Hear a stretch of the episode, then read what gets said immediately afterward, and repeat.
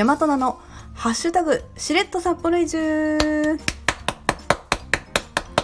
この番組は札幌移住10年の超一般市民の私が普段の札幌暮らしをゆるっとおしゃべりする番組です。今日は節分でございます。なんか節分で豆まきしなくなってきてるっていうのね。ここ1週間ぐらいニュースでよく見ましたけどなんかそれでも半分ぐらい豆まきしてるみたいですね。半分してるんだっていうのが逆に私すごいなと思ったんだけど自分自身豆まきしないからさ。食べるは食べるのは食べる。ちなみにあの北海道の豆まきなんですけども、えー、普通大豆投げるでしょ？大豆ですけどあの実は北海道は大豆ではなく落花生あの殻付きのやつあれを巻きます。そしたらあの別に拾った後もさ食べられるじゃないですか。いや合理的だなと思ってさ初めて聞いた時。やっぱこういうねドーミーズム大好きだわ。だからなんか他の地方ではこうなの知ってるけどうちはこうだもんねみたいな。そういう感性がすごい好きですね。やっぱりなんかこういう北海道ならではの風習とかさを聞くとやっぱいいなって思いますね。あとちょっとそれますけどあのお赤飯。北海道のお赤飯はあの本州のさあの小豆入れて炊くパターンじゃなくて食紅です。もち米をに食紅入れて炊いてそれに甘納豆を乗っけるっていうパターンなんですよ。これやっぱりあのー、いやいやいや合理的に作りましょうよっていうところから生まれたものだとされております。まあ、今ねコンビニとかね全国チェーンのお店いっぱいあるからあのー、ね北海道以外方式全国バージョンのさあの小豆炊いたやつも並んではいますけどね。私は好きですよあの北海道の。甘納豆乗ってるやつね。甘納豆乗ってんだけどごま塩かけるっていうのはあの全国共通全国版と共通です。でえー、っとあと恵方巻きね。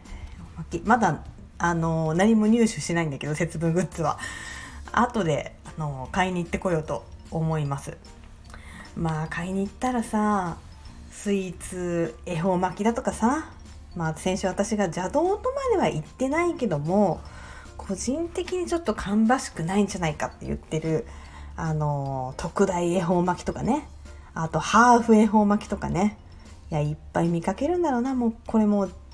時代だからね。受け入れないとなと思っております。受け入れるっていうかもう受け流してますね。さてさて。まあいっぱい見かけるに反しまして、えー、札幌で全く見かけない幻の商品がですねあるんですよ。あのそれがですねあの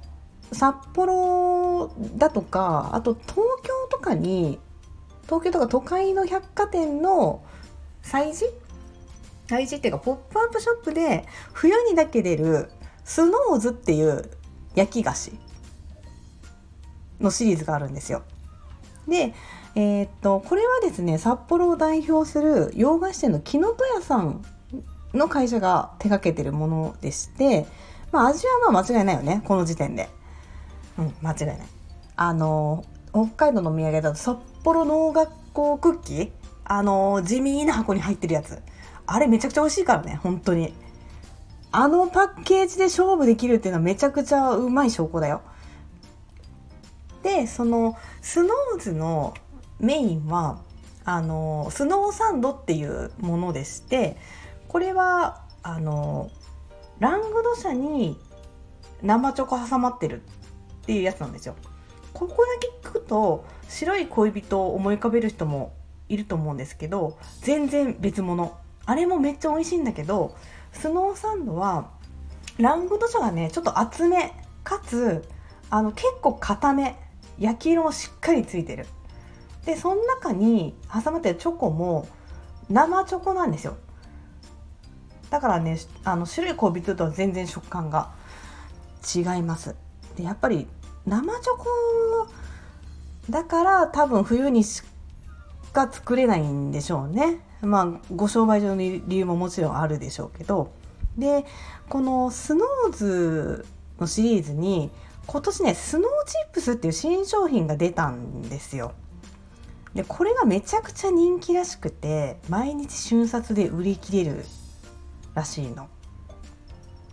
であの私イメージ写真を見る限りチップスターの形してんのさだから私てっきりそのなんかチップスター的なあのー、ポテトチップスにチョコがけしてあのー、砕いたチョコ乗っけてるみたいなイメージ写真だったので、まあ、そういう商品を想像してたんだけど実はそのそのチップスターじゃなくて 当たり前だけどチョコレートのその形状チップスター形状自体がチョコレートでできてるらしいのよ。そりゃ瞬殺瞬殺で売り切れるぐらいしか作れないよなっで毎日ねめっちゃ並んでるらしいのよ。あの新千歳空港とあと札幌の大丸に売ってるんですけどもう毎日ね開店前から行列できてんだって。その千歳空港はちょっと行かないから分かんないけどこの時期。あのだからさもう予約販売とかすればいいのにねスノーチップスね。しかも並ぶじゃん。並んでいざ売り場にたどり着きました。でもあのスノーサンドとかはあのまあまあ個数買えるのよ1人当たり。でもスノーチップスは1つしか買えないんですね。めちゃくちゃ並んでも。だから5人あのスノーチップスえっ、ー、とね1000円で4つ入りなんだけどだ5人家族だったらみんなの分買えないわけですよ。それが瞬殺で売り切れるっていうね、まあ、私はねスノーサンドで十分だから別にいいんだけど別にチップス目当てじゃなくて定番のスノーサンド買いたいって言うんだったらあの午後に行っても全然買えますよ。あのまあ、やっぱりねあのそのお店の列に並ぶんだけどその列が結構長いから、まあ、待たないといけないけれどもあのただそのスノーサンドも何個入り何個入り何個入りみたいなバリエーションあるからそのバリエーションによってはあの行く時間帯によっては売り切れもあるかもしれないけどとにかくどれでもいいからスノーサンド買いたいっていう人だったら全然午後に行っても買えます。で私はそのスノーサンドをバレンタイン用に買おうと思ったんですよ。買ってみていざ持って帰って分かったんだけどあのね賞味期限が製造からね多分2週間ぐらいしかなくてバレンタインまで持たないことが判明したんですよ。だからもう一回行かないといけない。もうしょうがないですね。行くしかない。はい。ということでオープニングが押しまくり今から本題。えー、今日の本題。この時期といえば野球でしょ。野球。九州到来。キャンペーンまあキャンプインといえば2月1日に全球団一斉に GO! って感じでスタートするのが定番でしたけれどもまあ私の推しのオリックス・バファローズは昨日の2日からスタートしております。ここで、えー、アクセント問題。またそれるけどね。2月1日って言いたくなるけど2月1日なんだよね。これあの2月と4月のアクセント問題。あのパンサー向井のフラットで言ってたわ。あのー、こないだ去年のこの時期もねなんか同じこと言ってた気がする。向井さんね。ちょっとまた話それましたけど、まあ、野球ファンはねキャンプ行きたいっていう人が多いイメージあるんだけど私あまり興味がないんですね。やっぱり試合でどう見せてくれるのかを見たいっていうまあ、ある意味ガチファンっていうのもありますしなんだったら今動画配信もしてくれてるから見れるしあのー、今ねちょうどねあのー、朝見れなかった朝の練習がねあのアーカイブであのー、流れてるんですよ。今。あのそばのパソコンで。便利だよね。で何よりこの積雪ピークのシーズンにね遠距離移動するのは道民にとってねもう大リスクしかないだからまあ行ったことないですねでもキャンプってさまあ練習を見せるっていうのもまあエンターテインメントなんだろうけど実際はあのなんか「サインください!」とかに答えるファンサービスの場みたいになってる感じが個人的にはちょっとねうん物申したいところなのよまたね。恵方巻きに続き。なんか最近さなんか自分で言うのもなんだけどあのオリックス・バファローズ人気球団になってますからあの全然報じられないけどね。あの世間的に。人気球団なんですよ。だからあの熱狂的なファン増えてて